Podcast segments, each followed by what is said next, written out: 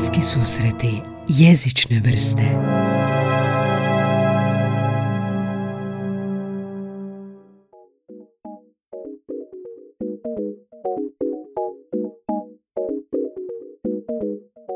Tena Žganec, koji je tvoj, koji, kojim se područjem jezika baviš? Baviš li se uopće jezikom? Pa da, na neki način da, ali nije jezik sam po sebi područje mojeg bavljenja, nego realizacija jezika, a to je govor. Govor. Pa onda sve ono što nije u glavi, što nije u mozgu, nego ono što se prenosi u nekakve zvučne signale, u akustiku, tako da evo. Aha, govor. A, što, si, što si po struci? Što si? Po struci sam fonetičarka Aha. i to obično kad kažem onda lju- dobijem upitnike iznad glave, ljudi često pitaju. To se i mi fonetičari često pitamo što je fonetika. I šta je fonetika? Pa evo, zapravo najopćenitija definicija fonetike je i najkonkretnija definicija fonetike i najpreciznija mogla bi reći, a to je da je fonetika znanost o govoru. Znanost o govoru. I onda ono što ti radiš u praksi, a, kako je, kakva je praktična primjena fonetike? Pa evo ima više e, razina i više smjerova praktične primjene. U tri neka, e, može se zapravo i, i fonetika kao e, znanost na, na fakultetu je podijeljena u nekakve tri branše. Pa onda postoji retorika ili govorništvo, Aha. postoji rehabilitacijska fonetika i postoji znanstveno usmjerenje. I sad ovaj dio retorike, s time se nekako najviše bavim, budući da je to u praksi najzastupljenije i recimo da ljudima najviše treba. E, to ono kako sastaviti, kako izvesti, e, kako slušati na kraju krajeva dobar javni govor. Aha, javni govor. Razne vrste javnog govora. Treniraš ljude e, da budu bolji u javnom nastupu. Da, da. I to u raznim vrstama javnog nastupa, dakle od nekakve čitače forme, što je na primjer na televizijama, do zaista govorne forme gdje nema teksta, nego treba čisto ovako iz glave nešto reći i objasniti. Aha. Kako to, kako se trenira govor? Koje su to, ono, možeš li me provesti kroz možda neki silabus ako imaš tako nešto ili korake, proceduru? A, čini mi se kao da je to puno govora i ovoga, da nema puno teorije, nego, nego jednostavno i disanje i sve, ali ne znam više o tome, pa možeš za mene i za slušatelja malo objasniti kako izgleda ta procedura. Da, postoji, postoji metodika. Sad ovisi o tome što osobi koja traži taj govornički trening, tak mi to zovemo, e, ovisno o tome što je treba. E, Pa sad recimo ako je sve u redu s fluentnošću i s općenito snalaženjem e, s riječima i tako, dakle općenito ako, ako je elokvencija prisutna i sve što već treba biti, a primjerice manjka glas, volumen glasa, boja glasa i tako neke stvari da cijelu stvar bude ugodnije slušati ne samo ovako što se tiče riječi nego i, i teksta, jel, nego i što se tiče samoga zvuka.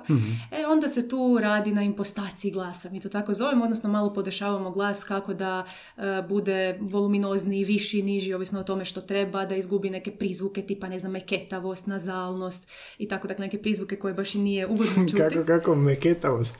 Šta bi bila meketavost? Pa to ti je, znaš, ono, em, jesi, jesi gledao ikad dadilju, Nanny Fine? Ona ima sve, sve ima, tako da tu Aha, imaš... i nazalno. da, da, da, nosno ili nazalno, a i ona je jako visoki, jako Aha, aha, neugodni, piskutavi. I ti onda možeš to prepoznati i onda radiš. A, a kako, uh, koje su metode savladavanja tih, tih uh, neželjenih govornih mana? E, pa postoji jako puno, to zapravo nisu govorne mane. Dobro. Time se bave kao logopedi i govorna mana je baš ono um, neki dio koji recimo organski je uvjetovan i koji moraš vježbati na drugačiji način, nego su više, pa čak nisu ni govorne pogreške, nego jednostavno karakteristika glasa koju treba na neki način modulirati. E, i sad, pa postoje različite vježbe. E, postoje e, baš ono fonetske, preko toga da se nađe dobar, dobar ton, postoje nek- nekakva mumljanja, pa od mumljanja prema otvaranju glasa, pa pa ono to otvaranje glasa sa samo slušanjem, da čovjek i sam sebe čuje, sluša, da čuje koja je to frekvencija, Da se snima.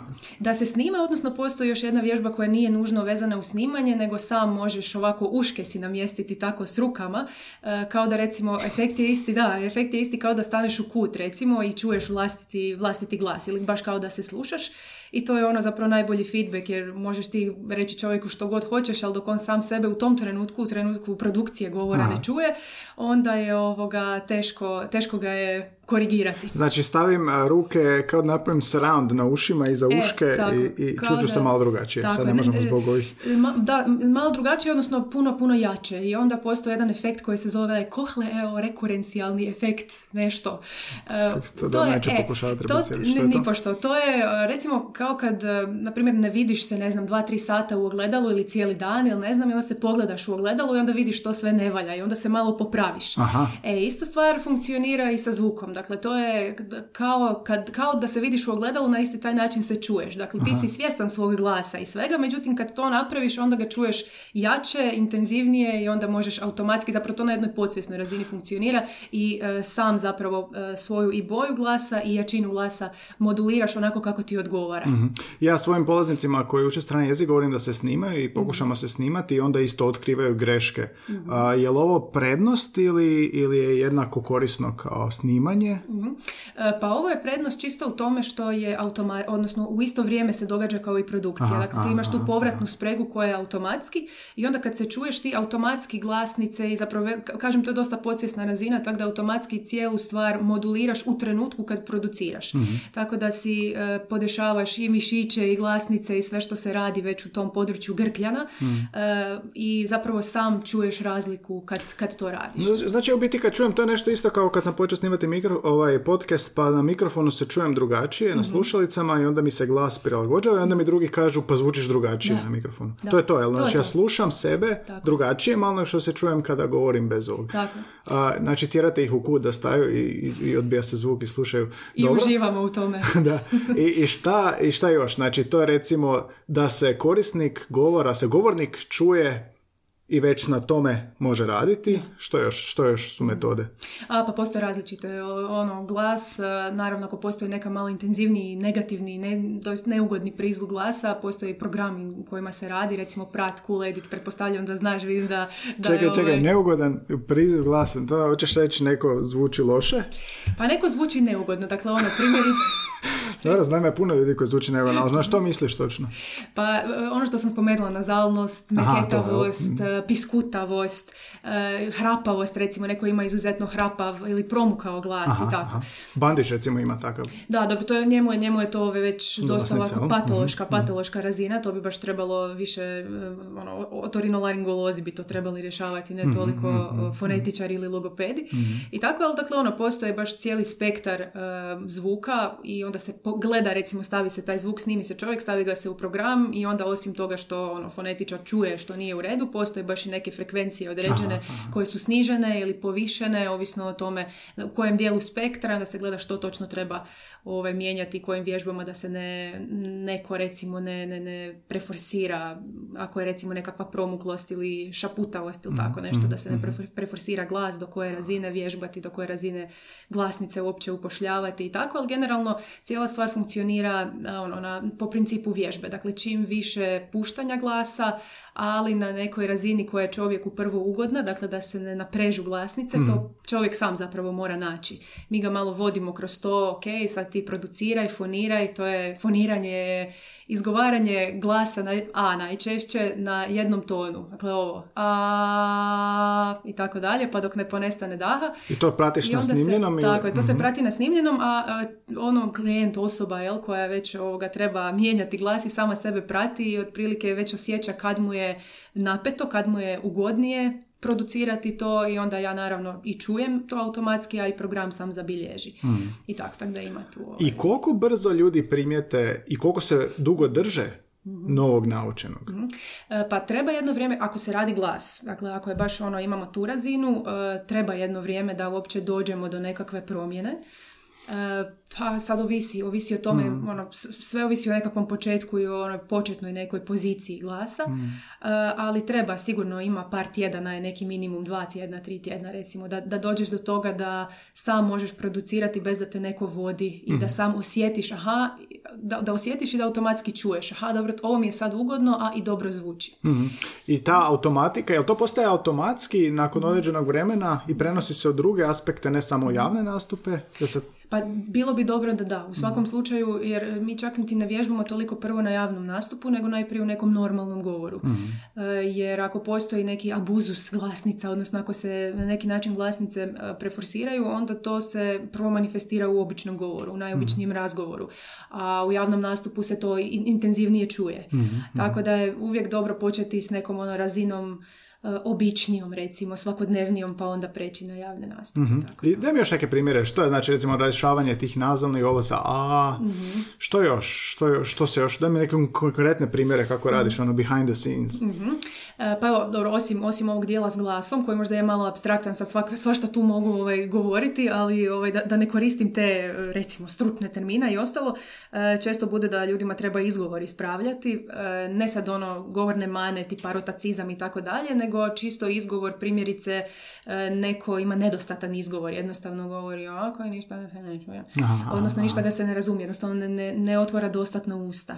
Ili otvara prejako usta, ili e, ima prebrzi tempo. Kako bi zvučala osoba koja otvara prejako usta? E, pa na primjer ovako bi to jako, jako prenaglašeno, recimo Milan Kujundžić, ovaj, čisto da, da, damo primjer. super, tak, Dakle, eh, onda postoje recimo za one koji ne, ne otvaraju dovoljno, odnosno koji imaju nedostatnu dikciju, ha, puno toga, recimo jedna od ovako plastičnih vježbi, to je nešto što mogu onako svakome kogod, e, bilo, pred bilo koji javni nastup, da uzme malo ovako tvrđu slamku, to se može ono bilo gdje kupiti i onda stavi tu slamku iza zubi i izgovara tekst koji će trebati javno izgovoriti s tom slamkom. Dakle, cijelo vrijeme taj tekst. I kad se uzme slamka iz ustiju, dakle to je nekakvo strano tijelo na koje se govor treba priviknuti, to je kao da recimo ono, hodate s utezima i onda u nekom trenutku te utege pustite i onda hodate ko po oblacima. Kao da će poletiti. Pa tako. I onda ćeš više otvarati usta, to ta vježba? Tako je, dakle mm više otvarati usta, odnosno generalno cijeli govor će biti jednostavniji, onako e, poletni, mišići mhm. će se zagrijati i cijela stvar će biti puno. Vidio sam u filmu King's Speech, kraljev govor, da, da je jedna vježba bila, stavili smo u neke kugle usta pa su ga tirali mm da isto tako govor govori, govori. Jel imate tako nešto s kuglama? baš ta, tu razinu, ovaj, ne, baš sad da kugle, kugle ne, barem ne još, ali dobro da zapisat ću ovu mm. metodu u svakom slučaju. Za sad smo još uvijek na slamkama, ali kažem, ovaj, mislim imao je Demosten metodu da svoj rotacizam ispravlja tako da se stavlja kamenčiće u usta i onda ovaj... To, to je možda to, da. Rotacizam je dakle nedovoljno Rotacizam je netočno e, ili ne, izgovaranje glasa R, e, onako, ne, ne, ne po standardu. Dakle, primjerice R ili R ili tako nešto slično. Dakle, ne mhm, onaj mhm. vibrantni R kao što ima. I to onda, e, ja sam imao tih problema kad sam bio klinac, onda je fonetičar radio, radio sa mnom, ili? Mm-hmm. Ovaj rehabilitacijski, vjerojatno. Ovisi. E, najčešće te govorne mane rješavaju logopedi, mm mogu i fonetičari, ali najčešće logopedi. A mi smo mm više na govornim pogreškama, dakle ovo nedostatna dikcija i te mhm, stvari, brzopletost u govoru, odnosno prebrzi govor i tako, ali kažem. A, kad imaš tako istrenirano uho mm i kada slušaš uh, prijatelje, neću reći medije, nego baš ono svakodnevica mm ljude oko sebe, mm uh, jel puno griješimo u govoru? I što se smatra uopće greška? Jel, mm mislim, to je sve nekako autentično. Neko govori kako je naučio govoriti. He, sad, jel puno griješimo u govoru? To općenito govorna pogreška i taj, taj dio, e, mislim, naravno da griješimo, međutim to e, ne percipiraju ljudi govorne pogreške kao nekakve sad velike strašne stvari. E, niti ja isto, čak mogu priznati da mi malo ti ljudi koji tako govore o govornim pogreškama i onda to mistificiraju i ne znam, e, sta drvljem i kamenjem na ljude koji griješe u govoru ili ne znam, krive naglaske ili tako nešto, malo me to iritira. Onda ćete se svijet epizoda Kapovića. Da, da, pa znam, znam ja ovaj u već e, filozofiju i, i, knjige i radove i tako, tako da ovoga, kuži, kužimo se iako se ne znamo, ali kužimo se. E, da, tako da e, u govoru, mislim, postoji, postoje norma, postoji pravogovorna norma, odnosno ortoepska norma i tu e, sad ovisno o tome koji dio Hrvatske, ali primjerice Zagreb, taj središnji dio Hrvatske dosta griješi budući da volimo onako ostavljati, ne znam, naglaske na, ne na početak riječi, nego na neki mhm. drugi slog i tako. Odnosno, često tu to je dio i obrazovanja da ni naši profesori, učitelji, oni koji nas od malena preuzimaju, ne uče pravilno govoriti po ortoepskim normama u tom bilo opće prihvaćeni neki jezik ili bilo što drugo Mm. Um, i onda jednostavno učenici, ljudi, djeca nauče na taj način govoriti i onda ne čuju ili jednostavno ne prepoznaju koja bi bila točna, točna varijanta. Mm. Tako da onda sve kasnije je ono u domeni učenja, a ne usvajanja. Mm. E, tako da, mislim, griješi se naravno, ali to nije sad nekakve greške, pogotovo ne u neformalnoj komunikaciji. Mislim da ne bi ni morali mi sad u neformalnoj komunikaciji težiti nekakvom standardu. Mm. U formalnoj da i generalno jesam pobornik to- toga da se u formalnoj komunikaciji u medijima i općenito u institucijama, pogotovo kažem školi, da se teži tome da bude čim, čim pravilnije, ali čim se izađe iz toga mislim da treba njegovati neki čak i osobni onako govor, pa onda i dijalekte i tako jer na kraju krajeva ono to na taj način čuvamo raznolikost. Da. A, ok, olovka iza zubi, kamenčići, a, daj mi još neke primjere. Mhm. Pa evo možeš recimo, postoji jedna vježba koja se zove vratolomno brojanje u šaptu. I to je Vratolomno brojanje Tako je. u šaptu. I da, da, da, vrlo ovako e, zvučno, slikovito jeli, zvuči. A funkcionira tako da isto e, vježba je za izgovor i prije nego što može se zapravo dosta dobro povezati s ovom cjevčicom, slamkom, isto prije nego što recimo kreneš govoriti nešto javno, e, ono staneš pred ogledalo i od 1 do 100 u šaptu, pa čak možda i nečujno brojiš, e, tako da čim ja, jače, intenzivnije izgovaraš e, slova, odnosno brojke. E, tako da ono, sad mogu ja Daj mi primjer, E, kako bi sad, to sad... sad, sad gledaj pa ti onda prenesi slušateljima kako to izgleda. Dakle, Aha. ime, recimo od 1 do 5. 1, 2, 3, 4, 5, 6, 7. Dakle, cijeli, svi mišići, cijelog Svi lica. mišići lica jako Tako, izraženi. Jako, i- jako izraženi i jako se otvorena usta. uključuju. Tako, Mhm, dakle, doslovno ono i nos i čelo i donja čeljust i uši čak ono ako ih neko može micati i vrat, sve, sve su. A zašto ne smiješ a, glasno izgovarati? Jedan, dva, tri. Aha, e, pa jer se na taj način troše glasnice. Aha, trošenje, Dakle, ne, mhm, da, da. A, Mislim, ne čak niti u šaptu ono, u onom smislu da se sad glasno šapće. Recimo, šapat isto nije, nije dobra stvar. Mhm. Ljudi često kad su promukli onda e, šapću, ali to nije dobro jer šaptom još jače trošiš glasnice nego, nego kad govoriš. Mhm. E, tako da ovo nije baš šapat, nego izrazito tihi, ono, nešto između šapta i, i nečujnosti. Tako da, da se Kak- ne uključuju Kako glasnice. si rekla, vratolomno, već sam zaboravio. Vratolomno brojanje u šaptu do sto. Neka kratica, ne?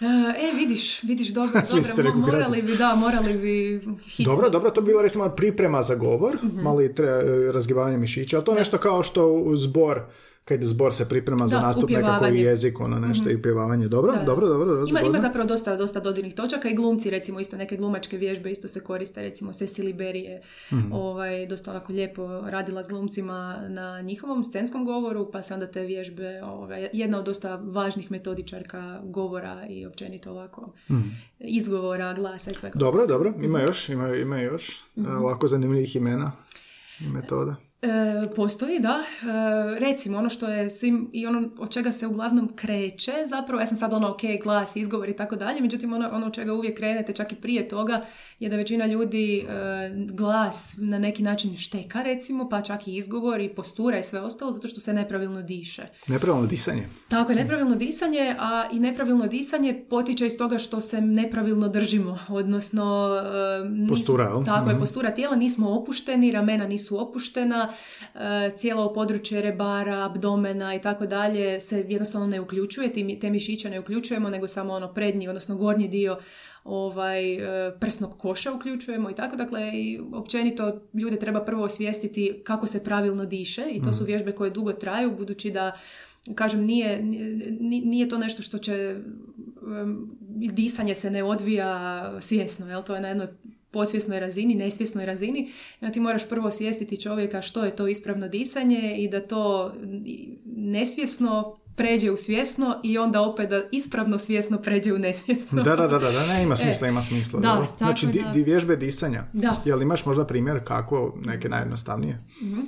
E sad, e, ovako, dakle, ono što je uvijek dobro napraviti je kako osvijestiti da, da uopće što se tu sve točno događa i što, koji sve to pokreti sudjeluju je da se ne stoji nego da se legne i cijelo tijelo najprije da se opusti. E, I onda se... e, A ne zaspeš, moraš. Da, ne, ne, pa probaj. Bilo, bilo bi dobro, da, bilo bi dobro. Čim, ono, ja, čim veće opuštanje, ali ono, da, da baš sad, da, da ne uđemo u, u, snove. da, e, i generalno neko ti najprije treba pokazati ok, što sad sve tu se treba uključiti i tako, dakle to ide prvo vođena, vođena vježba, e, često bude takva vođena vježba da se na ovo područje gdje je ošit, dijafragma, mm. To je to abdominalno dijafragmatsko područje, to se tak stručno zove, ali generalno ono nekakav gornji gornji dio želuca, odnosno donji dio prsnog koša. mm E, tu se stavi nekakva stvar, često mi stavljamo knjigu ili nešto onako što se vidi e, na koj, kako se podiže i spušta. Aha, aha, zgodno, da. E, jer ljudi često nisu svjesni toga da je zapravo to područje gdje ulazi najviše zraka i da je tu ono gdje mi možemo kontrolirati naš izdah. mm Mislim ono, kad neko kaže duboko udahni, on se sjetimo doktorice, ono kad smo, kad smo mali, duboki udah, ono ramena idu u nebo. E, ali zapravo ne, to je zapravo plitko disanje, duboko disanje je ovo koje je zapravo cijelim područjem prsnog koša. I onda kad vidiš da se knjiga diže gore dolje, onda si, onda si ispravno recimo, onda si na dobrom putu. E, nije, samo, nije samo stvar u tome da taj prednji dio trbuha, recimo, mislim, nije, niko ne udiše u trbuh, ali slikovito da taj mm. prednji dio trbuha se diše, se diže, nego treba i stražnji dio, dakle cijela rebra, sve se, sve se treba ovoga širiti, cijeli, cijeli taj, cijelo područje tog gornjeg, gornjeg dijela. I to dolazi na početku, ha, ta disanja, tako je, disanja. Tako je, disanja dolaze na početku, uz disanja se nekako um, automatski radi i, mislim automatski, istovremeno recimo se radi i postura, dakle jer ne možeš ispravno disati ako nisi ispravno, ako se ne držiš ispravno, da, da, da. jednostavno to mm. tako funkcionira. I onda kad taj dio riješimo, onda se može na svemu ostalome to neka čisto kronološki, a mislim ne samo kronološki, nego jednostavno tjelesno je, su neke stvari zadane. Mm-hmm. E, I onda s obzirom na to ovaj, krećemo dalje. Disanje, onda ove rješavanje ovih nazalnih i mm-hmm. je li ima još nešto, što, šta bi recimo bilo najčešće da radite? Pa sad ovisi, ovisi s kim. Mm. Ako su to neki u pitanju govorni profesionalci, ne znam, novinari, ljudi koji e, moraju nužno govoriti, koji primjerice govore pred mikrofonom i za koje je važno da imaju ugodne glasove, onda je najčešće glas. Jer to mm. rijetko, baš, e, rijetko čovjek čuje i, i uopće osviješten o svojem glasu, kako zvuči.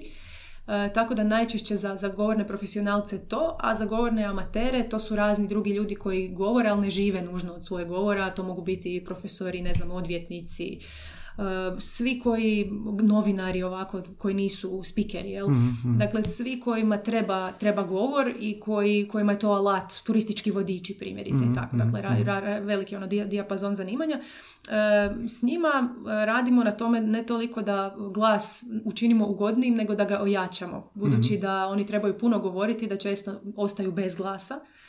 E, I onda e, se ono pitaju što sad, kako i tako. To, kako se bilda glas? Kako se bilda glas, a kažem, Vjež, vježbi je puno, jedna od, jedna od tih koje sam ranije zapravo već spominjala je da se impostira najprije cijeli grkljan i mišići i sve oko njega na ugodnu jednu poziciju mhm. i da onda iz te ugodne pozicije se ide prvo u neutralni glas, u A, čim duže na, na izdahu, a kasnije onda iz tog glasa se prelazi na na tekst. mm E, tako da, um, I ko su klijenti? Znači, sad si spomenula uh, i odvjetnici, i novinari i ovo. Mm. Um, koji profil vam dolazi?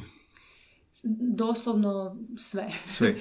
Svi kojima bilo što treba vezano uz govor. Dakle, kažem, tu sam ja sad više ono, spominjala stvari vezane mm. uz glas, ali e, dosta često e, u retorici ljudima trebaju stvari vezane uz tekst, odnosno u sadržaj govora. Mm. I to je, bude sva, svačega. Dakle, doslovno od nekakve argumentacije, e, političke argumentacije, kako sad nešto dobro prezentirati, da bude i, i argumentirano, a onda podjednako da bude primjerice slikovito, figurativno, da dođe ljudima ne samo do razuma nego do emocija. Dobro, kod nas je u, na javnoj ovako političkoj sceni stvar obrnuta, ali pa onda se radi malo suprotno.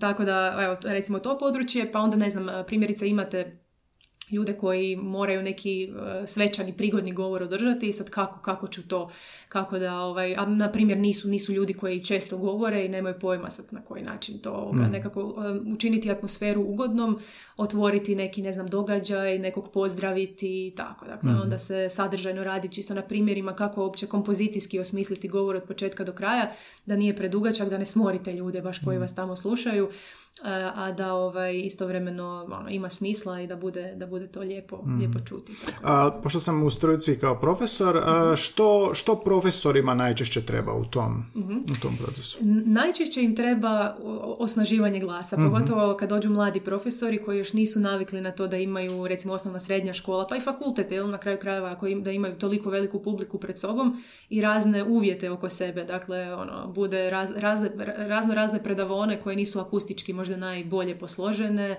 pa ne znam, možda... je Znači, neko gla- jačina, jel krivo kažemo, kažem jačina glasa? ne, ne, jačina glasa to je ono psi- psihološka, re- volumen glasa je kao fizikalna veličina, intenzitet to je kao ono u fizici, Intenzitet, mhm. tako je, decibeli, a onda naša recimo percepcija je jačina, odnosno glasnoća, aha, glasnoća. Glasnoća, da, da, da. Da, da. E, S tim da nije toliko va- zapravo važno da budete glasniji, da neko bude glasniji, nego da taj glas e, bude jači. Dakle, da ispuni prostoriju, a da se ne derete, da, da ne vičete. jel? Tako da to se... Aha. A kako bi, e, ako sam dobro shvatio, znači e, glasnoća ne znači jačina, nužno. E, z- dobro, ok, ok. I kako je, kako je, koja je razlika između mene ako sam glasan, ako vičem ej, i ako sam jak?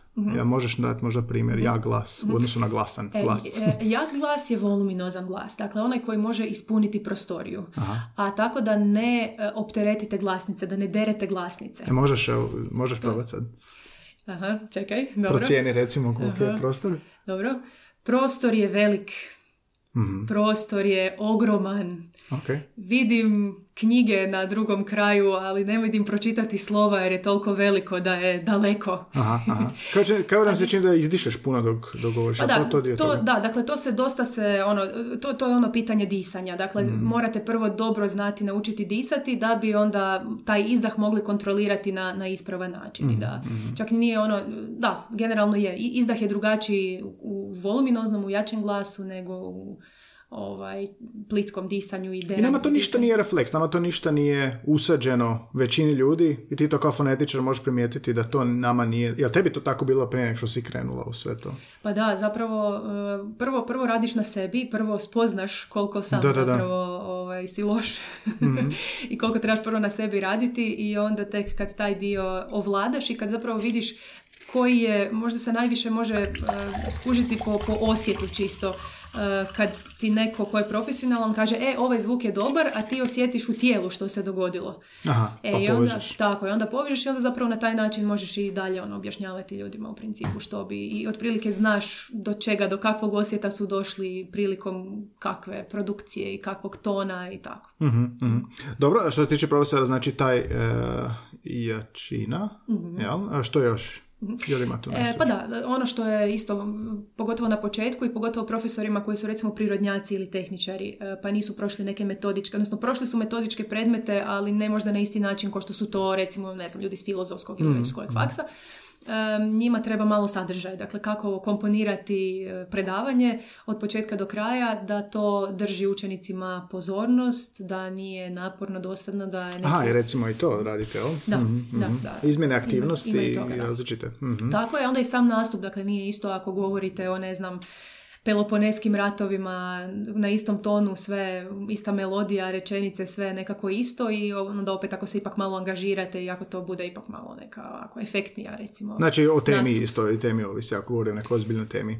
Kako će se glas mijenjati u odnosu na temu koju govorim? Jel možda dati recimo primjer, pošto si stručnjak, volio bi te čuti, kako bi govorila tipa o tragediji, a kako bi govorila o, o najnovijem nekom otkriću u znanosti. Pa dobro, generalno kad se govori o tragediji, e, cijela stvar je, recimo da glasi, na, to, to čak niti nije stvar toliko glasa koliko načina govora. Dakle, generalno je e, sporije, tempo je polaganiji, usporeniji i manje, nema, nema onog područja euforije, a evo novo otkriće, dogodilo se, evo, u Americi su otkrili ili u Engleskoj su otkrili cijepivo, odnosno testirano je cijepivo i uspjelo je i tako dalje.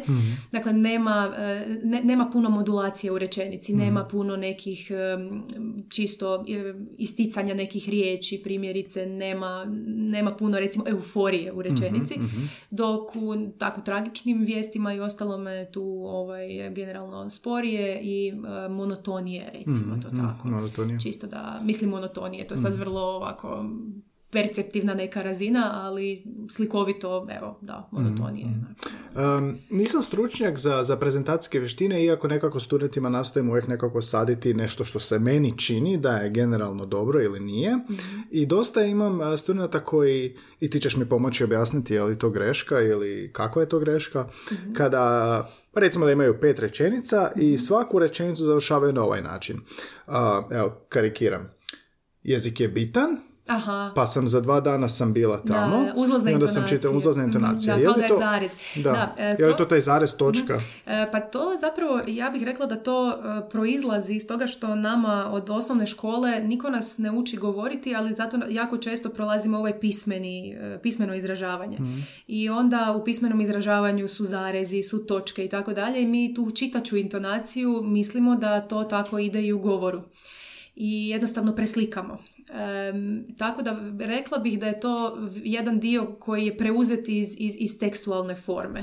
Dakle, kao da je zarez iza svake rečenice, jer zaista nekome u tekstu i možda u pripremi su ti studenti vjerojatno to zaista pisali i vid- vid- vidjeli rečenicu kako ona izgleda i onda to preslikali u govor i aha, gle, svi ti rečenični znakovi, to treba biti tako. Ali ge- e, li- gledajući, znači, oprosti, gledajući ako je točka, trebalo bi biti, znači, jučer sam bio u trgovini i kupio kupus. Tako je. A ako pišu točku, to, to preslikavanje Mhm. zapravo bi imalo smisla, jel da? Možda, možda ne pišu ni točku, ni zarez, ni ništa, nego crtice. Gen- Generalno u govoru je silazna na kraju misli, kad misao završava, onda je, mislim, pravilo ili bilo bi, bilo bi dobro, ugodno u svakom Da. slučaju imati silaznu intonaciju. Da. Mislim, zarez i točka to i rade, jel da? Ali to, to mi se sviđa što si rekla, niko nas ne uči govoriti. Ja se pokušavam sjetiti jer smo mi čitali na hrvatskom čitanku a, naglas, a mislim da čak i jesmo. Ali ne sjećam se da mi je iko govorio tipa idemo sad vježbati kako čitamo zarez, nego je više bilo, puno više patim, pamtim, patim, imam traume. Jednom sam htjela reći, Da, nešto imam- ti je podsvjesno se pojavilo sad. da, da, da. Imam traume od toga što gdje ide zarez, kako ide zarez, i pateni niti ali, nego na već, a, nego da bi ja izgovorio a, taj zarez. E sad, a zašto je baš kod prezentacija to? Mislim, kod, kad je razgovaraš sa čovjekom, kad razgovaram s tobom, bilo kim, ne, nemaju ljudi tu, to je taj instinkt da uh, uh, uh, završavaju rečenice. Zašto kod prezentacija? Pa nikome prezentacija nije normalna situacija. Ma istina, da. Mislim. I onda e, generalno misle da to sad treba, razmišljaju o tome kako da sad to zvuči, kako da ja sad budem u toj prezentaciji. A zapravo i općenito mislim da kad si rekao da niste e, često vježbali čitanje. E, ja zapravo mislim da, da, da se čitanje i vježbalo na taj način i gdje kad god da ti dođeš pred, pred nekoga, onda ti učiteljica u nižim razredima osnovne to postavi kao da ono recitiraš neku jesen u mom zavičaju ili Aha, nešto. aha. Ono, izvedba, predstava, niži razredi osnovne škole i sve uvijek bude tako. Da, da, Da, da, da, na, da, na, da, na, da, na. da, da, Znači baš postoji sindrom, ja, ja to tako i zovem, sindrom lijepe zadačnice. Da. Dakle, ono, dok neko je fino to napiše i onda ajde sad ti to krasnoslovi. I to se percipira kao joj, gle, vidiš kako on lijepo čita, kako on zna ovoga da, da, to. da, da. Ali zapravo, zapravo je krivo i to pohvatamo, a niko nas ne nauči na koji način i onda čim vidimo, a gle, publika je pred nama, ajmo, ajmo. A gdje, u kojem trenutku smatraš da je bitno da to naučimo? Je li možda prerano? Ne, ne može biti prerano. Ne, e, generalno za govor mislim da, da, ne. E, ono, početak, kad, kad, kad generalno kad, kad klinci počnu uočavati svijet jel, oko sebe i općenito kad su spremni em, ovako možda slijediti neke upute i, i, i sami sebe pratiti, a to je nekakva osnovna škola, početak, dakle to sve se prema tome Da, da, da. navodi. Tako da mislim da je ono od prvog razreda osnovne škole da bi bilo, kažem, u tom nekom e, obrazovnom periodu čim ranije to, to bolje. Često pričam sa prijateljima uh, zašto nemamo u školi predmet financijsku pismenost, medijsku pismenost. Smatraš li da bi trebao biti poseban predmet za ovo ili bi trebao biti veći dio hrvatskog jezika? ili? Ha, kao retorika, kao poseban predmet. Pa Mm. ne nužno da bude kao poseban, ono, za- zasebno, evo, to je sad to, pa da se još malo optereti, Mm. pa onda da, da bude, s obzirom na neku, neku praksu našeg školskog sustava, da bude prvih, prvo polugodište čista teorija, kad je, te- kad je retorika započela da, i da, da, da, da, koji su A sve se to bojim bili da bi se po- sigurno dogodilo. Tako je, da, mislim, bez, bez daljnjega. A, tako da mislim da bi trebalo kroz nastavu, ne samo hrvatskog, nego i stranih jezika isto, da, da. Čim, čim više to e, nekako uklopiti metodički, ali ne samo toga, nego primjerice i prirodni predmeti i tehnički predmeti jako često sad recimo kad završe ljudi PMF, FER i tako dalje, oni dođu u ono, na tržište rada i sad trebaju predstaviti neku svoju ideju, pogotovo ako su tehničari, recimo pičiranja su vrlo česta i tako. Mhm. E, i oni ne znaju to. Mhm. Odnosno, te neke vrlo tehničke stvari ne znaju na jednostavan način prezentirati, tako mhm. da svi shvate, niti prezentirati na taj način da to izgleda kao da je njima zaista stalo, nego oni dođu i ko roboti, dakle ko zaista ono čime se bave. Ovaj, krenu govoriti, tako da mislim da je to dosta važan dio i, i tih predmeta, dakle, u redu. Uh, idemo, na, naravno, naglasak na logiku, matematičku, na zadatke i na sve ono što u matematici treba, ali u nekom trenutku bi bilo dobro i neka rješenja i ideje iz prirodnih područja znati prezentirati, jer na kraju krajeva moraš ih prodati u nekom trenutku. To su takozvane soft skills, koji su soft. Točno, da. E, je li možda rješenje onda imati na prvoj godini svih studija kao što imaju hrvatski mhm. danas u mnogim hrvatski jezik, je li rješenje imati takav neki kolegi obavezan? mm javni nastup ili pa, retorika? Pa, često zapravo na puno fakulteta toga i bude. Mhm. Recimo, znam da na feru toga ima na, prvom, na prvoj godini, da ima, mislim, komunikacijske vještine. Sigurno mrze to. Upravo sam htjela reći, dakle, to im je ono gdje se podiže prosjek i ono gdje se ne dolazi na predavanja, aha, sad se da profesori to ne slušaju i tako. Da, da, da. Ali, ovaj, generalno to, to nije, nije, da, nije im omiljeno. Tako da nisam sigurna, vjer, bilo bi dobro to imati, ali onda zaista to nekako metodički ne staviti, ok, to je sad zasebni predmet gdje se tu sad uči nekakva retorika, nego u sklopu onoga što oni onako rade, još dodati taj dio, ok, aj, daj sad ti to meni predstavi. Hmm, tu hmm. ideju ili taj patent ili taj, ne znam, startup ili nešto, ajmo hmm. čisto to još sad malo i, i verbalno doraditi tako da te razumiju oni koji na kraju krajeva koji će to kupiti, jer da. svima je cilj zaraditi na, na nečem. Tako da. Ono. Ili ne treba ništa mijenjati, nek dođu do tebe i plate. Um, tako. E, što se tiče, e, e, i sada recimo vi imate i usluge koje pružate, što možemo mi raditi samostalno? Jer postoji, to mene ljudi pitaju za jezik, za učenje stranog jezika, što mogu sam, što mogu sam. Što bi savjetovalo ljudima, što su onako praktični savjeti kako raditi na vlastitom govoru? Pa evo, na, za početak, prije nego što uopće zapravo za početak se dovesti u situaciju da da, ide, da se ide javno govoriti. Dakle, da se, često ljudi odbijaju javno mm, govoriti jer mm. aha, ja nisam dobar u tome, pa ima tu neki kolega koji je u tome dobar, pa nek, nek to on. Dakle, dovoditi, Linija manjeg otpora, izbjegavanja. Dakle, u principu prva, prvi, prva instanca je uh, dovesti se u situaciju, ne izbjegavati situaciju u kojoj se javno govori onda kad se to dogodi, eh, nek, nek si poslože stvari kako misle da bi trebalo biti i nek se u tom, tih prvih nekoliko javnih nastupa snimaju. Snimanje. Tako je, i nek te snimke preslušavaju. To, to, to ljudi mrze isto. Znam, i to je ono što svi izbjegavaju i recimo mi uvijek kad radimo s bilo kojim klijentom, prva stvar je uvijek prva vježba, prve vježbe koje se odrade su uvijek pred kamerom jer prvo to stvarno ljudi ne vole i onda ono prvo kad, kad im to pokažeš, kad im to pustiš, prvo je to nisam ja. Ali jesi. A zašto je to e. tako čudno? Jel postoji znanstveno objašnjenje? E, postoji za glas recimo. Dakle, mi kad se, ono, kad se slušamo sami sebe i kad se čujemo na nekoj video snimci, e, video, bože, audio snimci, ovaj, to ono prvo, ne, ne, ne, moj glas tako ne zvuči. Ali zapravo je puno bliži, puno, puno bliži zvuk je onome što, što čujemo na, na snimci, nego onako kako čujemo sami sebe. Zato što kad se sami slušamo, onda se slušamo kroz kosti i kroz razne e, sve komponente u tijelu koje provode razne frekvencije. A kosti najčešće, to ne najčešće, nego e, provode većinom niske frekvencije. Onda se čujemo kao da imamo niži, dublji glas. Kad slušamo sami sebe, a generalno je niži glasovi su prihvatljivi, odnosno ugodniji. U našoj percepciji mi ih percipiramo kao ugodnije. Pogotovo... Znači, ove snimljeni i ružni, tako me zapravo čuju. Da. Sorry. da. Hate to break it to da, you. Da, da, neko ti je to morao reći. Da, da, da. E sad, meni je recimo bilo tako, dugo vremena, mhm. i onda sam, uh, ne znam, možda je vrijeme ovog podcasta ili kasnije, mhm. i nekako s vremenom prestaje taj osjećaj. Da. Jel to čista navika? Da, da, mhm. da. Naravno da se malo uh, tu onda i promijeni, da malo ti moduliraš taj glas. Moduliraš, da, mislim, sigurno, to je, velim, kao ogledalo, vidiš što ne valja i onda se popraviš. Ista stvar je i s glasom. Ali, ali generalno je stvar navike i ljudi isto kad se ne gledaju na snimkama i tako onda se vide i onda bože ja ovako zapravo Isuse ne pa ja tak ne izgledam u ogledalo. A stvar je u tome da te kamera snima iz različitih kutova. Ti se u ogledalu ne možeš gledati iz da, da, da, kutova. Da, više Tako i to ti je onda strašno. Međutim kad to vidiš onda znaš na koji način se ovaj, namjestiti kako, kako se ponašati i tako. Dakle, generalno, e, što god da ti da, kakav god da ti savjet daju bilo kakvi stručnjaci, to neće imati takav efekt kao kad ti sam sebe čuješ i vidiš. To je najbolji feedback. Ništa te ne osvijesti nego kad se čuješ, dobro.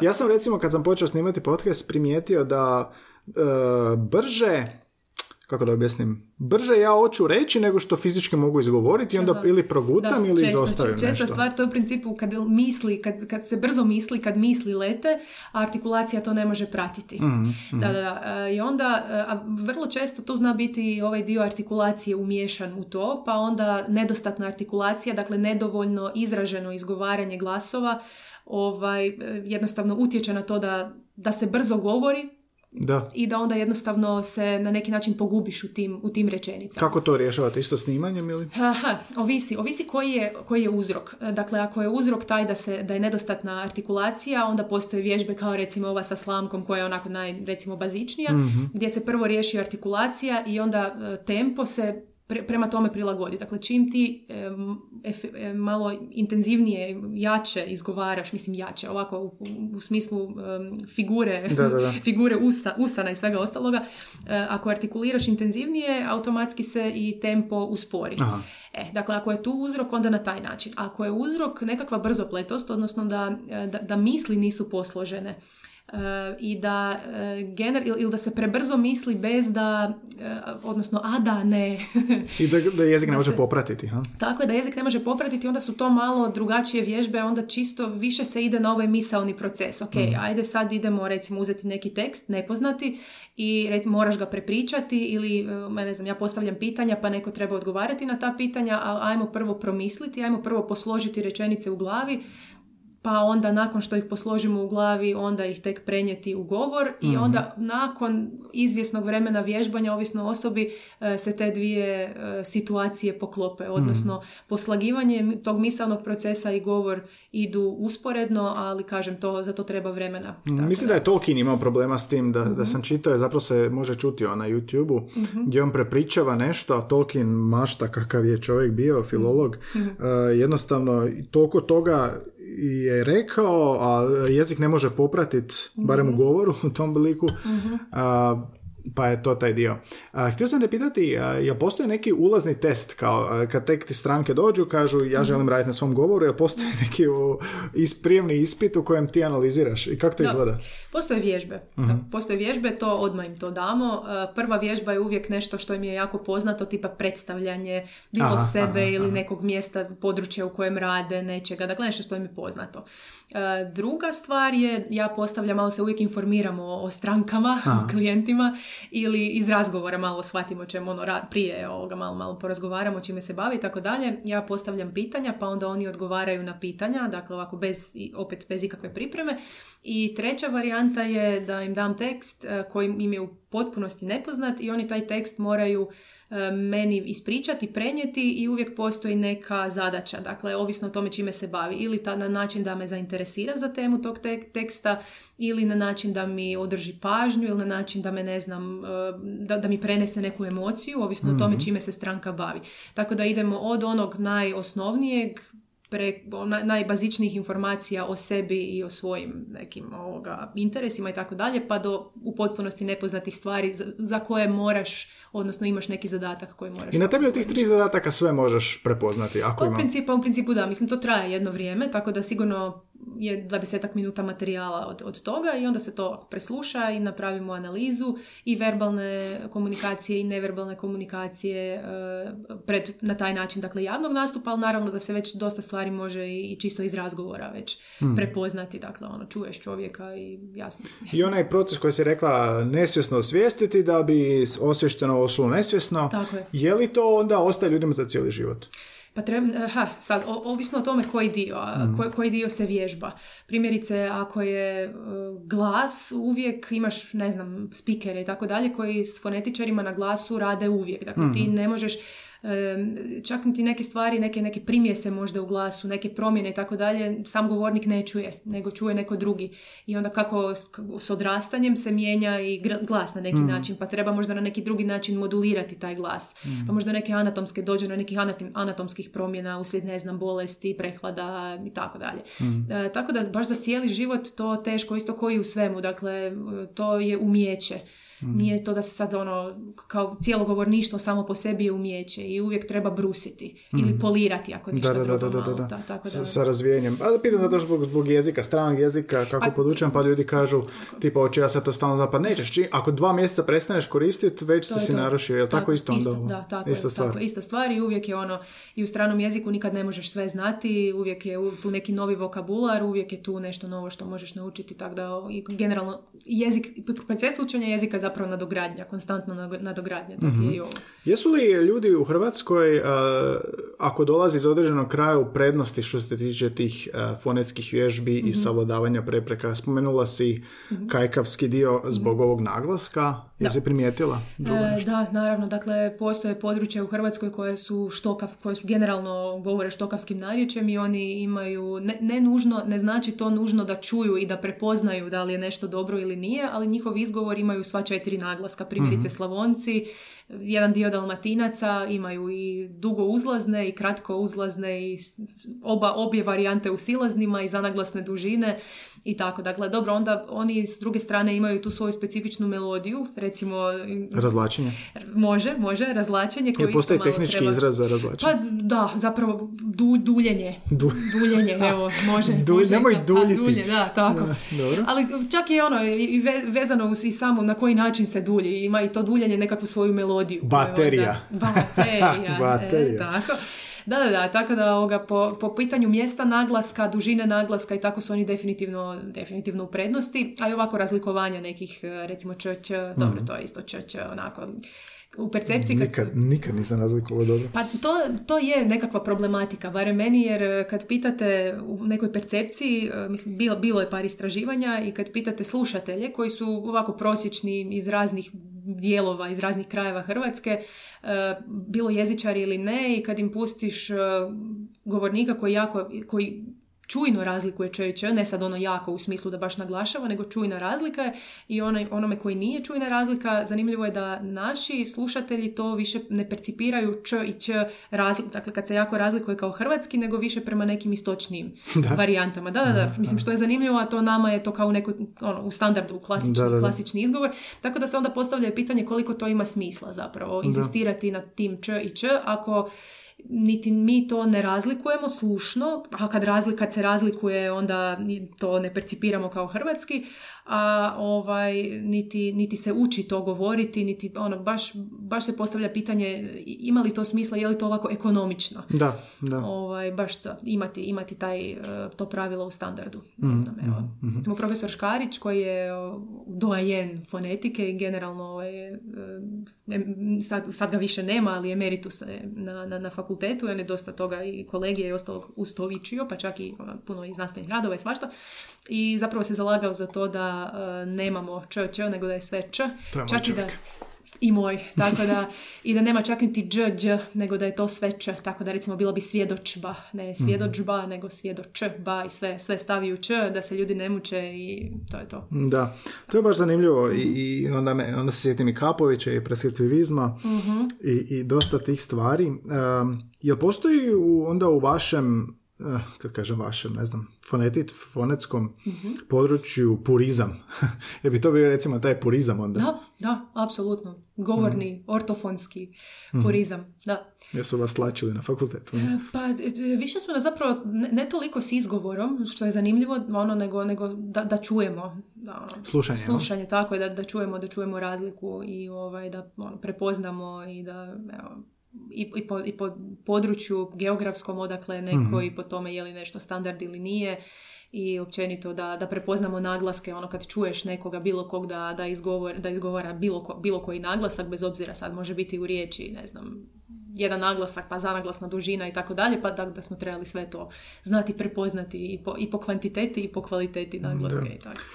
Te, misliš li da mi, da je veliki dio našeg problem u govoru, problem što ne slušamo dovoljno i ne slušamo pažljivo i ne slušamo Misliš u govoru u sadržaju govora ili u pa, izvedbi govora? I izvedbi i sadržaju. Mhm. Ne znam. Općenito mislim da, da je slušanje veliki problem i recimo ono što je zanimljivo i ono na čemu se jako malo radi ovako u obrazovanju općenito, pa čak i ovom retoričkom govorničkom obrazovanju kojim se evo, bavim, što e, ne postoje neke vježbe slušanja e, onako sustavne.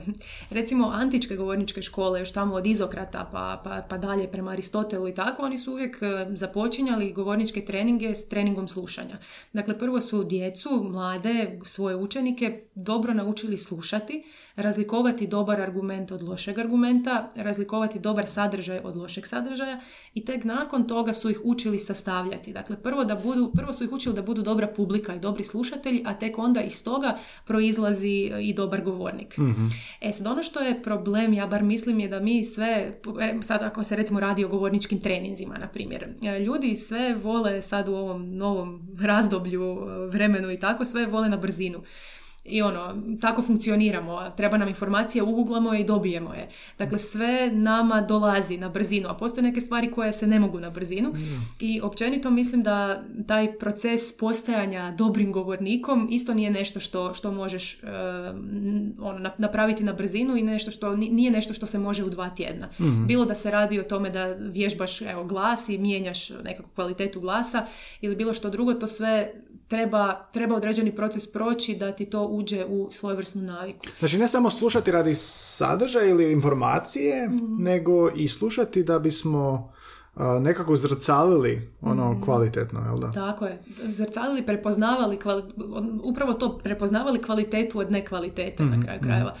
Ne, nisam sigurna ako smo ikad u, u sklopu bilo kojeg predmeta kolegije ili bilo čega drugoga um, vrednovali sadržaj nečijih riječi. Ne, nečega bilo u medijskom prostoru, bilo kakvom medijskom, bilo pisanom ili nekom ono, audiovizualnom ili evo sad ovim digitalnim medijima. Mm. Rijetko kad se zapravo dođe do toga, ok, evo imaš ono, nekakav sad tu nečiji sadržaj, ajmo mi se to malo vrednovati, mm. ajmo ga malo analizirati. Nego, ok, ajmo recimo primjerice u govorničkim treninzima, ajde ti sad govori.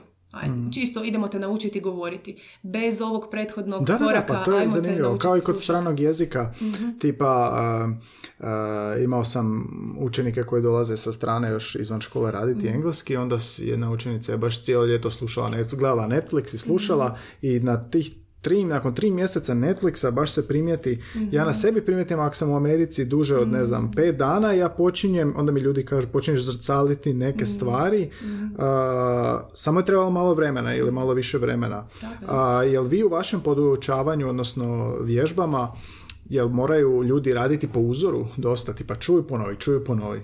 A, ne, ne, ne, ne, ne, ne, e, Generalno se izbjegavaju ti, ti uzori, nego se kaže čovjeku što, nek, nek proba prvo, prvo sam. A zašto je ovaj, loše izbjeg... zašto je loše? Aha, e, pa ne, nije, nije čak niti loše, nego je neki možda baš u ovome što si sad spomenuo č, č i tako, dakle te stvari. E, svako ima drugačiji organski e, sustav i drugačiji artikulacijski sustav, jezik, nepce i tako dalje. Niko to nema na isti način i onda je uvijek na neki način e, savjet mhm. e, da čovjek prvo sam sebi, ok, dakle čuje, odnosno kažeš mu ovo nije dobro, dakle ovo treba zvučati, ne znam, čvršće, grublje, da, da, da. nešto mu kažeš što može, što može shvatiti, ne sad, ne znam, mm.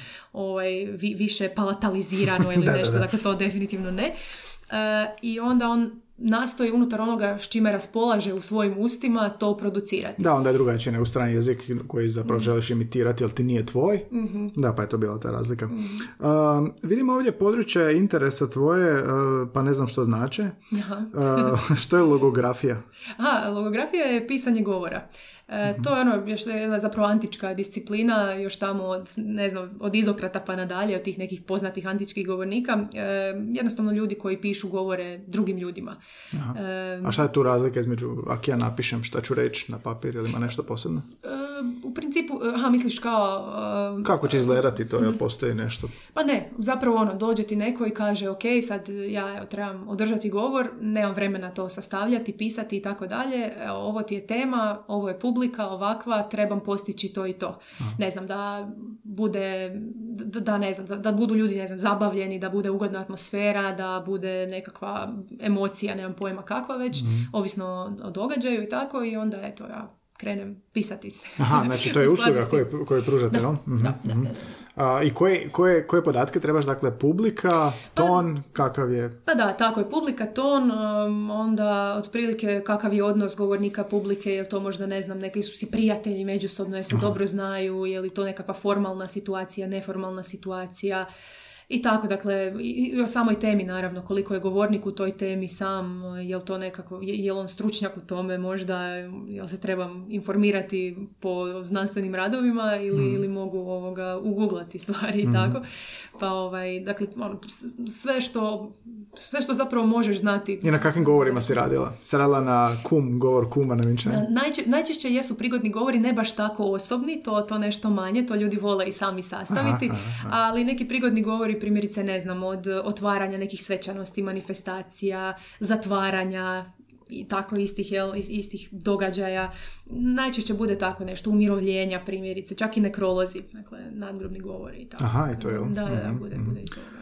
Ok, piše ovdje dalje ortofonija. Što je ortofonija? A, ortofonija je bila hrvatska riječ, zato bi bila pravogovor. Dakle, to su Pravogovor. ovi naglasci i melodije rečenične i zanaglasne dužine i tako. Dakle, to, to, to Mhm, su te stvari.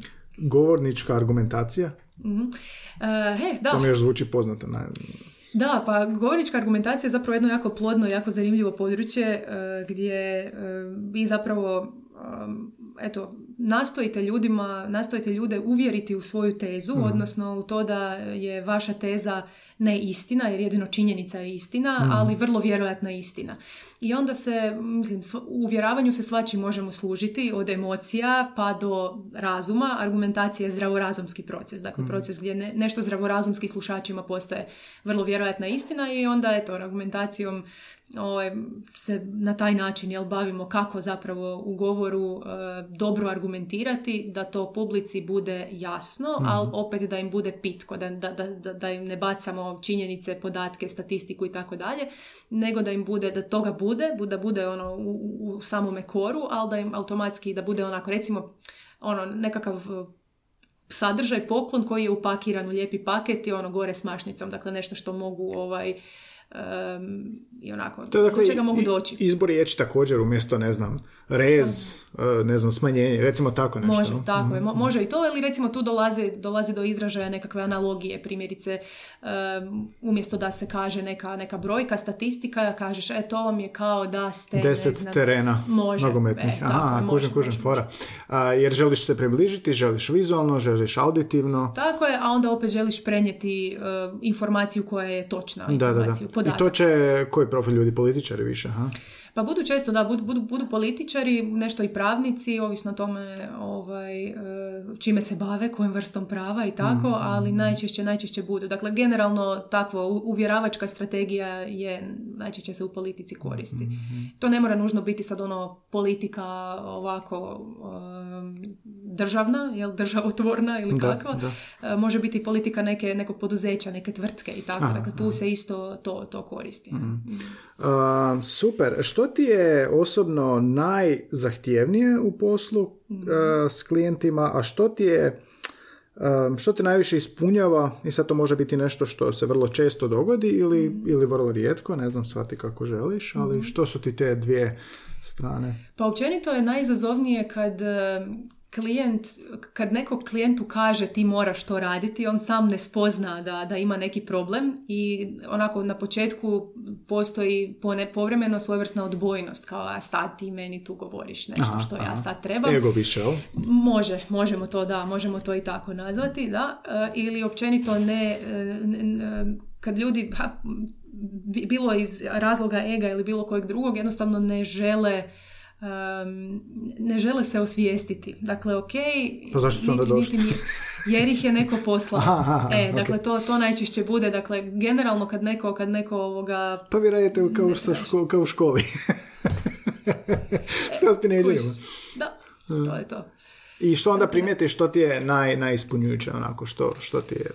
E, Pa ovako, generalno mogu, svašta tu sad mogu reći, ali jako volim s klincima raditi, e, s djecom, e, tako da ono, na nekim njihovim mo- momentima gdje, gdje upravo ono što sam spominjala, gdje ih učiš slušati, najprije, generalno najviše volim provesti s djecom ovaj, onaj postupak e, učenja govorništva od početka do kraja. Aha. Dakle, od, e, od, od stvaranja dobre publike pa onda finalno do stvaranja dobrog govornika. Tako Mhm, da ovoga, to, to mi je najbolje dok mogu to napraviti onako ne, ne izbrzano i, i, i onako kako mislim da bi to... Jel imaš primjer anegdote neke što ti je bilo najzahtjevnije da si popizdila?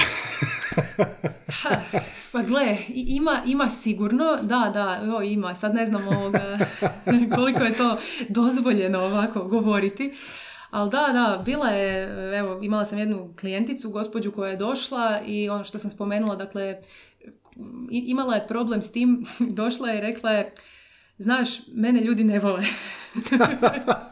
ja kao, dobro, reci mi, ajde, da, da ti kauč dam, pa da to freudovski riješimo. pa imate, morate ležati tamo i učiti disanje. Da, u, u principu, vidiš, pa mogli bi onda i taj ovo, psihoanalitički dio odmah Mhm. ovaj, tu uklopiti. Dobro, i sad kao, pa, evo, žao mi je to čuti što vas ljudi ne vole. E, baš to, ali ovoga, dobro, jel to sad ima nekakve veze s komunikacijom, pretpostavljam da, evo ja imam, vjerojatno komuniciram pregrubo. S ljudima preizravna sam i ovaj, nije, ne, ne vide u meni prijatelja, pogotovo ne onako kad me, kad me upoznaje, još se žena bavi nekakvim računovodstvom, nešto strašno, onako, nešto vezano uz financije i tako.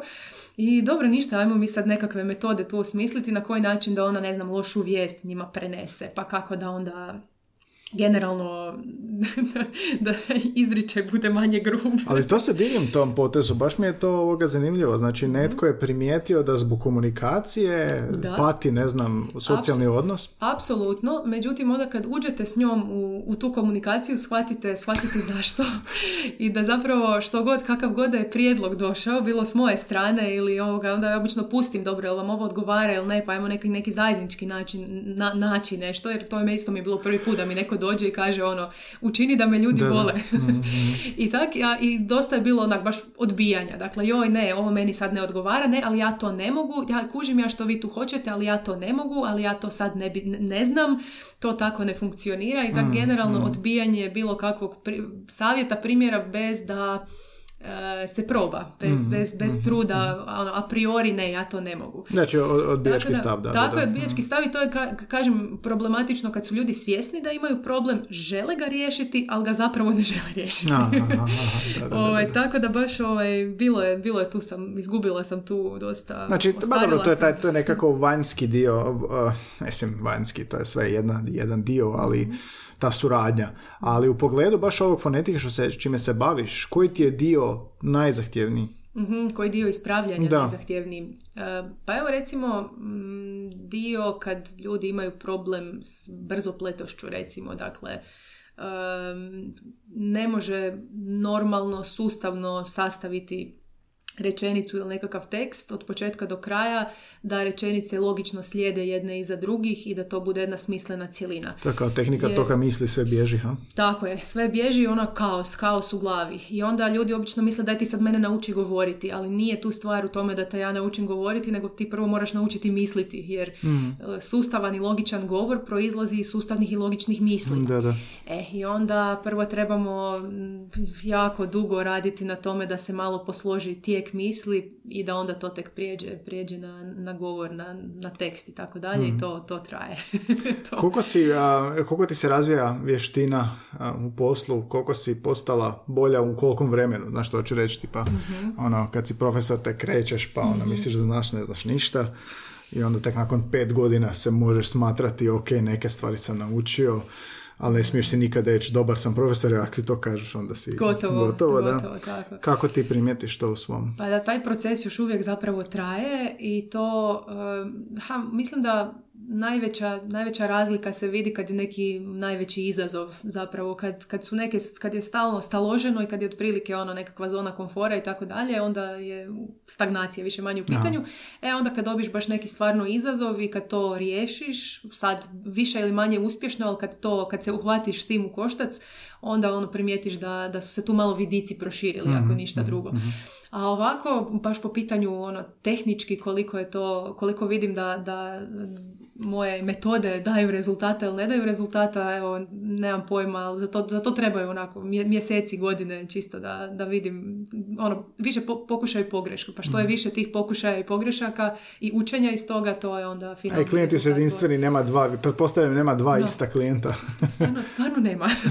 ne možeš ih staviti već u, u stupnjeve kao što da, u ladice i da, A ajde, molim te, analiziraj mene i reci mi šta sve ne valja sa mojim govorom. Evo, nadam se da ćeš mi barem jedan dio ne naplatiti.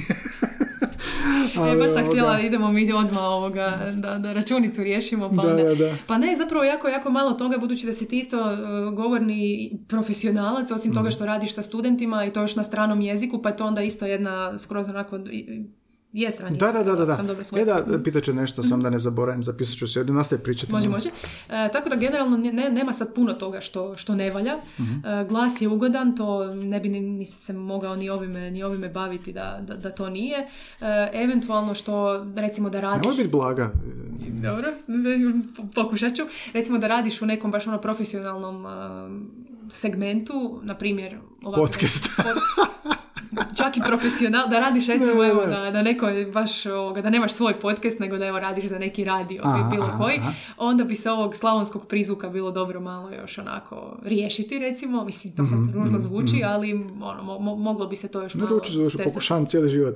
A, dobro, to bi bilo kao naglasni dio, jel taj dio, jel? Pa recimo, recimo, da, Mhm, rečenična melodija je otprilike taj dio, a onda a, sad mo- morala bi čuti da, da imaš neki recimo... A daj mi, daj mi jedno što, ono što si rekla, one tri vježbe, Mhm. a, daj mi jednu, šta, šta, treba- šta trebam reći, pa probaj procijeniti samo. Mhm. E, trebala bi te dati neku brzalicu ili neki tekst, ali... ali, ali Ja imam tvoju biografiju ovdje. Aha, dobro, ok. Hoću evo. pročitati? Ajde, čitaj.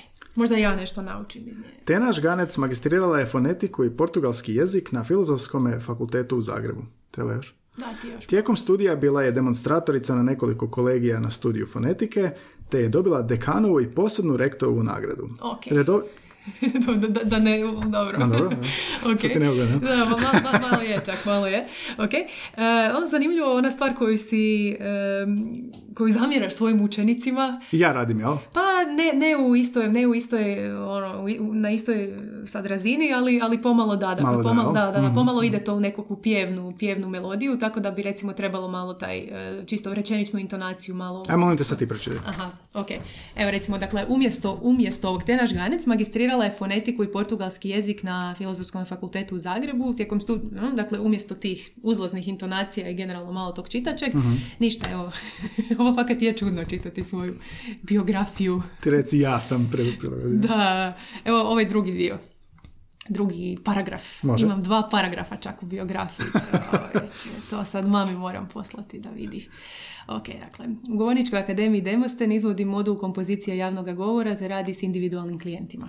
Područja stručnog interesa su je metodika poučavanja govorništva, govornička argumentacija, logografija i ortofonija. Znači, a, ovo što sam ja malo pjevao, to bi se smatralo greškom. Ne greškom, dakle to... Ne, ne, ne, pa znam, što god, što god. Ali recimo da bi to ispravljali bi to, malo bi to išli popravljati, da. Jer, ali što ja radim ako ja kažem, a, ako ja to pjevam ili ako ja kažem, znači li to da ja naglašavam previše jedan dio koji ne treba biti toj rečenici? E, da, mo- Mhm. mo- može, da, možemo to tako. Dakle, e, ne toliko naglašavaš u smislu kao nekakvog logičkog naglaska, dakle da ono nađeš riječ koja ti je bitna i sad ideš naglasiti. Nego bez či- nego je čisto, Bez razloga, jel? čisto pitanje melodije, onako da se malo to recimo, Aha, ono, aha, aha. sredi. Super, super, ovo je baš dobar primjer bio. A, dobro, ovo je odlično, baš si me naučila svašta i od termina do, do ono konkretnog primjera kako radite. Daj mi opiši gdje radiš e, i kako to izgleda i kako se ljudi mogu prijaviti ako žele ovo sve što si danas platiti ti za to.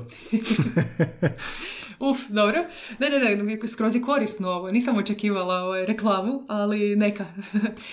Evo, pa da, super. Do, volim taj, tu reakciju na, na, na, to pitanje. E, pa evo radimo u Govorničkoj akademiji Demosten. To je jedna od govorničkih e, škola, akademija u, u Zagrebu. Ima ih više, ali da sad ne reklamiram baš sve. Reklamira svoju. Tako je.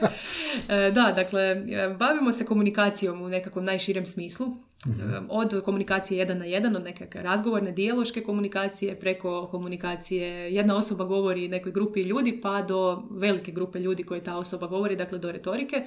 Sad to zvuči možda malo onako svim razinama komunikacije, malo šarlatanski, kao sve znamo, sve rješavamo. Mm. Međutim, u Demostenu je dosta, 20 ljudi čini Demosten, tako da to su sve stručnjaci na svojim područjima, pa ono nije jedna osoba, Republika to sam ja, jedna osoba radi sve, nego e, svako je zadužen za svoje područje. Pa onda imamo fonetičare, logopede koji imaju svoj dio, prodavače, primjerice ili koji se bavi prodajom, koji rade mm. na prodajnoj komunikaciji, e, komunikologe koji više rade neke ovako stvari stvari komunikološke prirode, ne znam, s, na primjer, kampanjama političkim ili bilo kakvim drugim na koji način pristupiti publici i tako slično, slično tome. E, dakle, generalno široki dijapazon komunikoloških tema pa se mogu prijaviti, doći zapravo bilo tko e, ko se nalazi u situaciji da govori na bilo mhm. koji način, bilo da je to evo, doslovno profesor pred učenicima ili e, odvjetnik pred E, već svojom publikom, ovisno o tome kojim se, kojim se dijelom prava bavi, bilo da su to novinari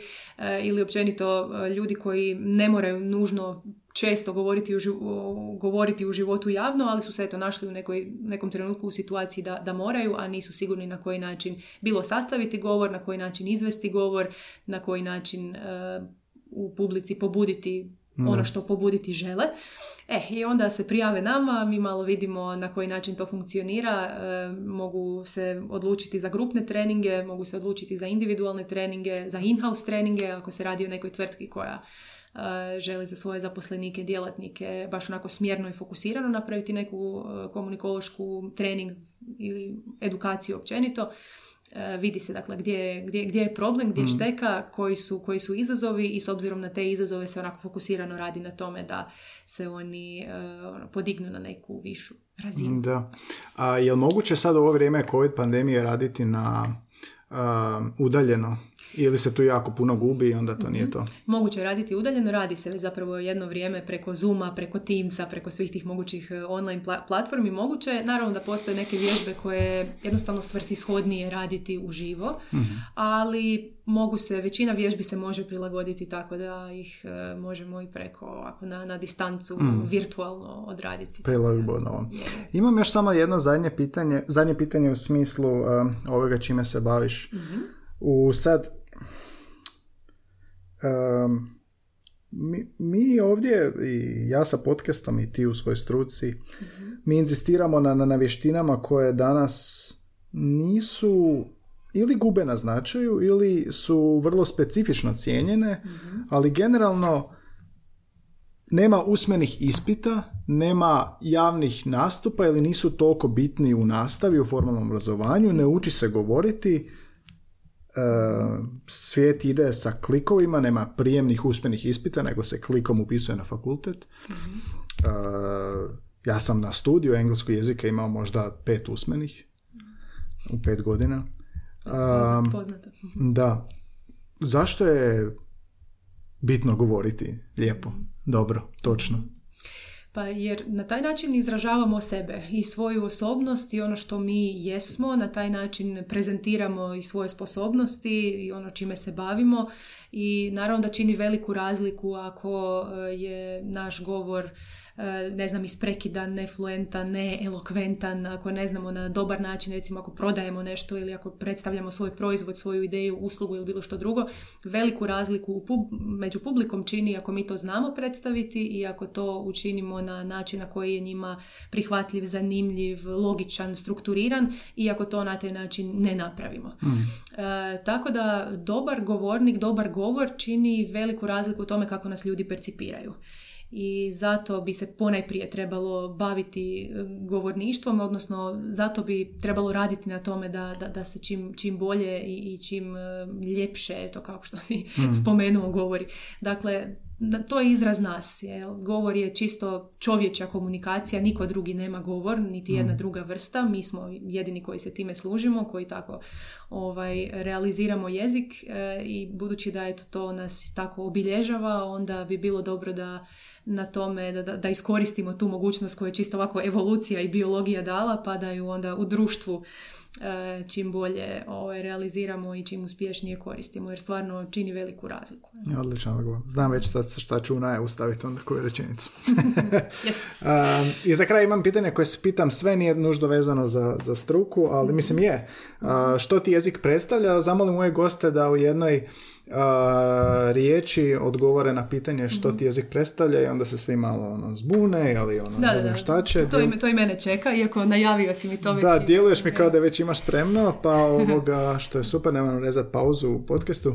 A, što ti jezik predstavlja i zašto? Da, mislim, pitanje generalno je teško, tako da nisi nikome olakšao s tim pitanjem, pogotovo dok ovak taj znak jednako, taj matematički znak ovak staviš između ali kao što rekao, dakle, jezik je ljudska, odnosno čovječja komunikacija, tako da meni je jezik zapravo jednako čovjek. Jednik je čovjek. I, da, mhm. jer ono, sve, sve, što, sve što jesmo izražavamo jezikom. Dakle, i emocije i razum izražavamo jezikom i ono što želimo i što ne želimo i misli, sve ide kroz jezik i sve ide kroz komunikaciju. I ako želimo uh, uspostaviti odnos s nekim, to isto ide kroz jezik. Neovisno o tome je li taj jezik govor, da li se kroz govor realizira ili kroz znakove ili kroz pismo, ali je uvijek u srži svega što, što radimo jezik i razmišljamo na kraju krajeva već dok dođemo do razine da možemo razmišljati, da smo svjesni o tome kroz jezik. Dakle, mm. jezik je način na koji funkcioniramo jednostavno i to nas odvaja od svih drugih, tako da je meni jezik baš onako homo sapiens. Homo sapiens. Da. Odlično, da. I zato je ovaj podcast o jeziku. Eto, u podcastu Bliski susjeti jezične vrste, prvom i isto tako i najslušanijem i jedinom podcastu o jeziku u ovom području ugošćuje ljude poput Tene koji se na neki način oslanjaju na jezik kako bi nešto ostvarili. Eto, svaki ponedjeljak novi gosti. A, imali smo književnike, imali smo strukovne, strukovna područja u smislu pilota, tehničke struke, imali smo svećenika, dakle pod, pokrivamo jezičare i ne jezičare da saznamo kako se jezik koristi u kojem području. S tenine strane to je smjer govori, to je smjer tehnika govorenja i pravilnom govorenja i napretka govoru, kako kažete na jezik je čovjek i, i tako se predstavljamo drugima i tako nas drugi vide. E, Tena, hvala ti puno na gostovanju. Imaš ti neki prijedlog za gosta, za jezični podcast? Ha, vidiš, to je dobro, to je dobro pitanje. Znači, što si rekao, prešli ste pilote, svećenike? Ma, sve smo prešli, ali ovoga, evo, ti si prvi fonetičar. I odlično onda, Onda još fonetičar, još fonetičar. E pa, pošto si u tom dijelu govore, jel postoji neki dio koji, ti, koji bi bio zanimljiv, a da nisi sad ti pokrila? Mhm. Postoji, postoji recimo znanstveno usmjerenje fonetike koji se bavi primjerice strojnim jezikom, na koji način... E, da, da, da, Super. da, da, Ima, ima cijeli, cijeli, ono, cijela jedna područja tih govornih znanosti koji se bave time, e, koje su uopće temeljne jedinice govorne proizvodnje, jer mi o jeziku gdje se proizvodi, zašto, kako, nemamo pojma. Tako da možda čisto ovako znanost, jezična znanost. Da, da, da, znanost. Mm. Da, da, da. I životinski jezik, možda životinski. Na kraju kraja. Šater psima i tako dalje. Tena, hvala ti puno i nadam se ti bilo dobro. E, bilo je super. Odličan čaj. čaj od mente. Vi budući gosti, čisto da znate. Ako ne pijete kavu ko ja, tako, eto, čud, ako imate tu čudnu situaciju životnu, onda da, ovaj, da. Gaj ovdje dobar čaj mente radi. Hvala ti i zahvaljujući ovom divnom gostovanju, oprostit ću ti što ne piješ kavu. Eto, uh, hvala ti puno sreće dalje u radu i eto, čuli ste Demosten, govornička, govornička akademija, sam dobro rekao, govornička akademija, tako je. Eto, hvala ti puno i čujemo se. Hvala tebi, čujemo se i pozdrav svima koji slušaju.